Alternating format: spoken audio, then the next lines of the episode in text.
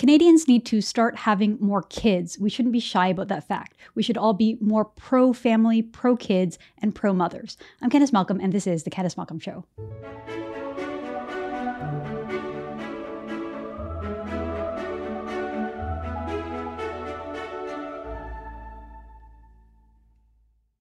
Hi, everyone. Thank you so much for tuning into the podcast today. So as you saw in recent weeks and months, and with the budget being rolled out by the Trudeau Liberals, part of what they've announced is that they've reached a deal with all of the provinces to introduce a $10 per day childcare program. This is modeled after the Quebec public daycare program. So we now have government daycares all over the country rolling out. Many people are celebrating this fact. Many people, even on the right, are excited about the idea that more mothers will be able to get back into the workforce and that they'll have a place to put their kids. It may even encourage families to have more kids.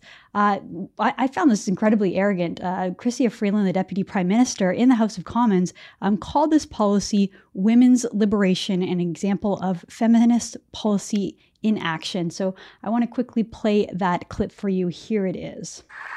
We have now signed agreements on early learning and childcare with every single province and territory in our great country. This is women's liberation. It will mean more women no longer need to choose between motherhood and a career.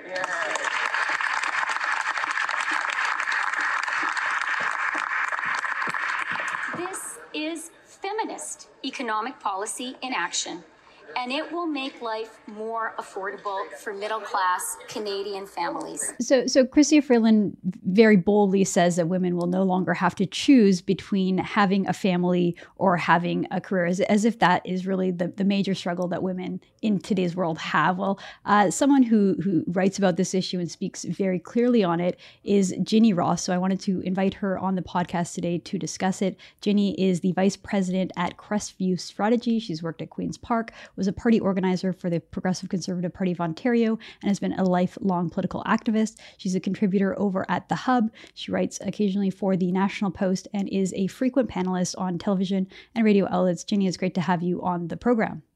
Thanks, Candice. So, well, first, I just want to get your quick reaction on the government $10 a day government daycare, whether you think that will, as Chrystia Freeland claims, sort of solve women's liberation and allow women to have it all, have both family and career, as so many women struggle with.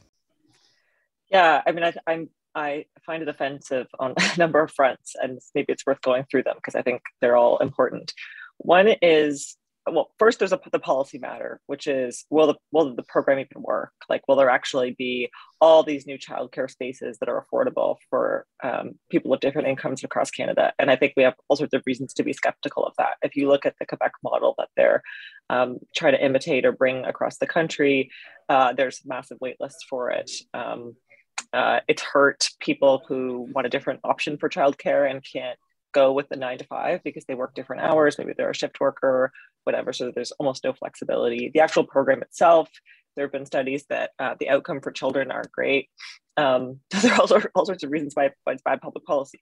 Even if you believe that it will increase flexible childcare, which I don't, her comments around the premise of, first of all, women's liberation, I mean, I think most women in Canada feel pretty liberated. I don't know that people feel there's like an epidemic of women being held down by public policy in Canada. Second of all, and it's sort of the same point, I think you and I both, I won't speak for my husband. I follow your husband. I know a lot of other men who are really active in their kids' lives who also want better childcare options. Like, it's a very strange thing to make this about women when in a lot of cases, you have parents who are making choices about their lives, who want more flexibility, who want more options. And yes, maybe who both want to pursue careers and have a way of having their children cared for while they work. But what does that say about those men who are really active in many cases in their kids' lives, that childcare doesn't have anything to do with them, seemingly, according to the federal finance minister? So, I mean, I could go on, but there are so many ways that I find that a problematic comment from her relative to the program. Yeah, and it's funny too, because I talked to a lot of my female friends about this, the idea that, you know, women can have it all. We can have successful careers that are meaningful and fulfilling. And we can also have these meaningful, fulfilling family lives with great supportive husbands and children. And it's sort of a paradox, because when you become a parent, you realize that your time is limited. And so the actual struggle is, where do you want to put your time? Do you want to spend more of your time in a day job that you might not even get a lot of satisfaction from, you might not even love, and you're foregoing time with your children, these like incredibly important fleeting moments where they're learning to talk and speak and walk and all these milestones. And so this idea that, oh, the government solved the problem, all you have to do is just drop your kid off at some government daycare and voila, like your life will be happy. It's insulting, and even more so to your point that it excludes men from the conversation, because it's expected that men are going to be working, and that it's women that have to make this struggle. I want to ask you about a piece that you wrote over at The Hub. I thought it was really interesting. You said, don't be shy about it. Family values and babies are good things. You talked a little bit about how there's a revitalization, particularly on the right, with natalism and this, people having more conversations about how we need to have more kids, we should have more kids, and we shouldn't be shy about it. But how elite opinion sort of, you know, the experts don't want to talk about it because it's irky and it's personal. What made you want to champion this issue, and what makes you so confident and brave to go out there and speak about it? I was sort of triggered by a series of Paul Krugman tweets that I mentioned in the story. It's, people should check it out. But it was sort of this analysis that, and I think this is true of lots of sort of like centrist thinkers, of which most economists would consider themselves centrists, I think, or maybe left of center, and liberals who think that the only thing that matters when it comes to families and their size are sort of like economic measures and this question of like people in the workforce, and that because we've now put women in the workforce, that means we have equality, or we're trying to achieve equality, therefore birth rates have dropped, and that makes it okay. And the only people, according to Krugman, who want to see birth rates go up are people who are religious, you know, God forbid. So my reaction to that was just so visceral, because I had, in following this issue, noticed that actually there are some really strong demographers who've studied the issue in great detail, and no one has a perfect answer to why birth rates are dropping basically all over the world. But what we do know is that when you ask people, they want to have more kids than they're having, and that includes women. It's especially true of women.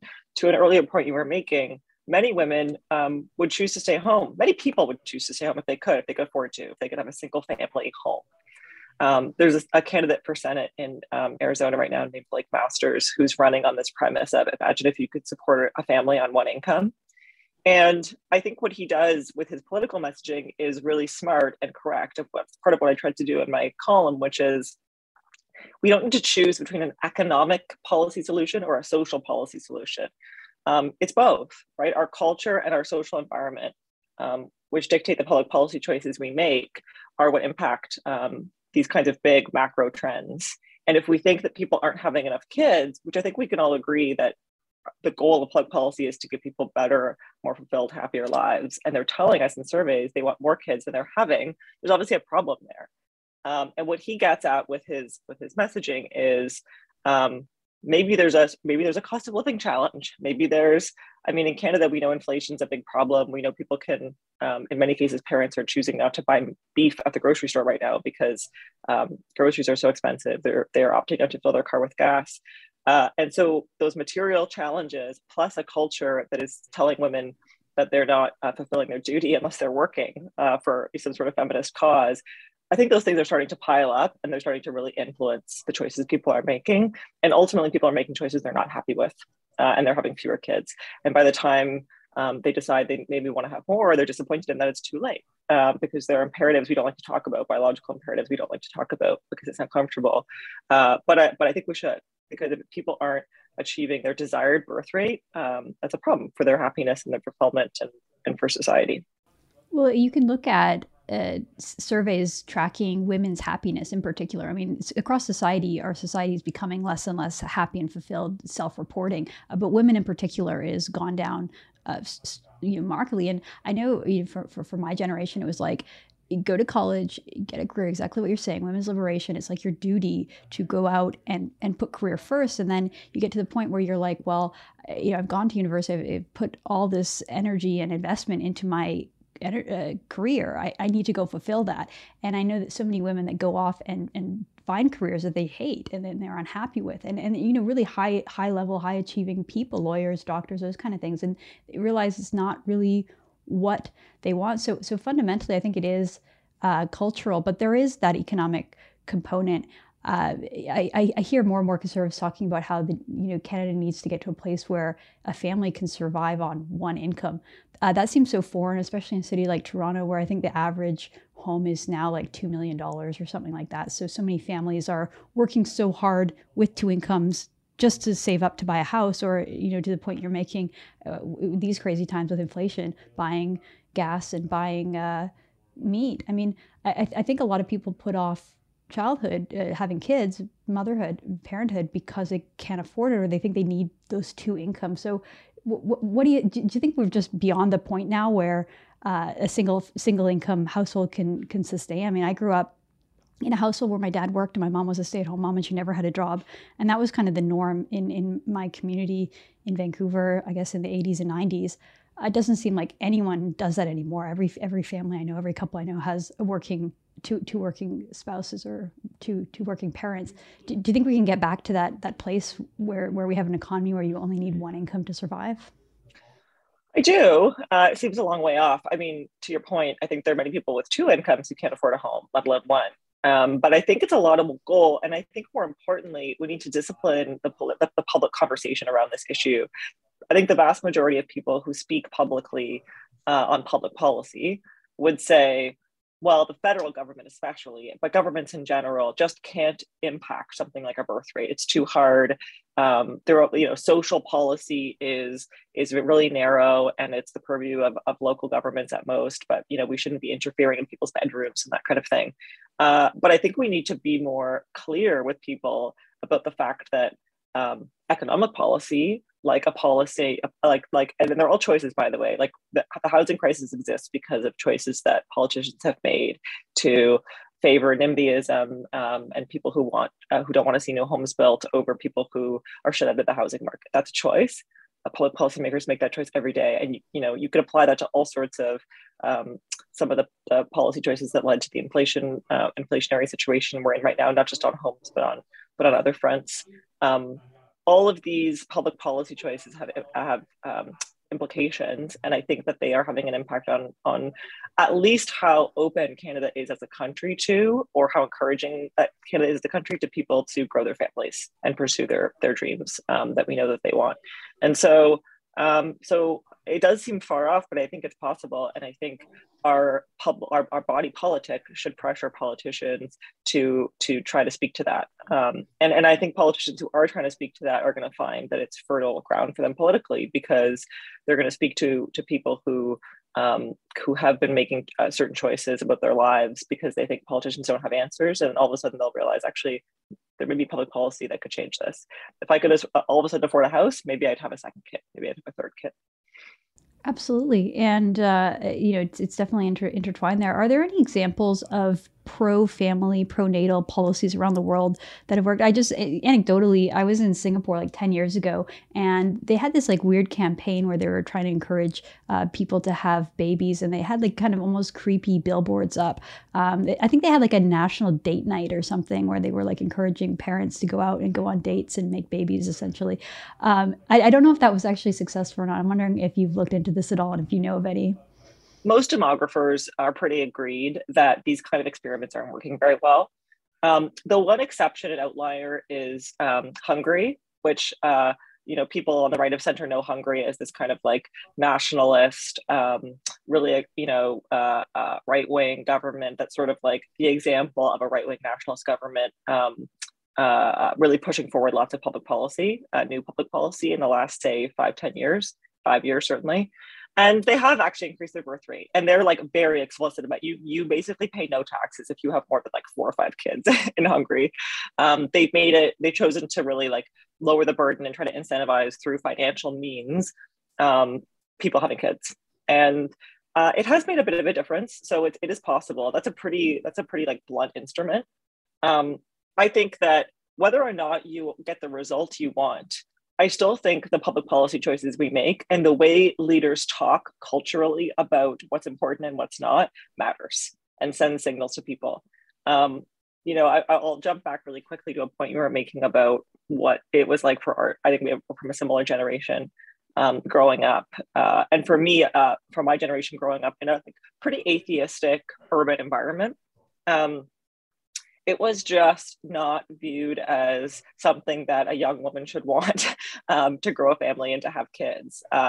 And I think you're now seeing a trend of, frankly, like a business market for the fertility industry, not just the obvious medical interventions to try to increase people's fertility, which they should obviously pursue, but like devices even to track your ability to get pregnant later in life, and this whole marketplace of capitalizing on women who in their mid or late 30s are choosing to have kids. And it, you know, it's great that they are, but in many cases, I think, certainly anecdotally, you're starting to hear people who, women who didn't really quite realize that the choices they've made would mean that their childbearing would be delayed and then tougher, and that it may not be possible for them to have the big families that they want. And I think that's a bit of a failure on the public policy front too. If we've created a public health education environment where women don't know what their most fertile years are, it's uncomfortable to talk about, but I think that's a problem. And I think we owe it to people to make sure they have all the information they need to make the best possible choice. They should have better material economic circumstances, better information, and they should feel like they can make the best possible choice to pursue a happy end that they see for themselves. Well, just again, speaking anecdotally from like my friend group, it seems like everyone focused so much on education and career development in their 20s, and then 30s was a time that they started having kids. And, you know, it's just objectively harder to have kids when you're in your 30s because you're a little bit older. And you know, you talk about all of these devices, you track your ovulation cycles and that kind of thing. There's also been a huge boom in IVF treatments. I know in Ontario it's paid for by the government, but they're still privately run, and there's clinics kind of popping up everywhere because so many people kind of, again, just didn't realize how difficult it might be to have children in their 30s. I know, again, just from my group of friends, some families that have struggled with that and struggled to have kids and end up going the adoption route.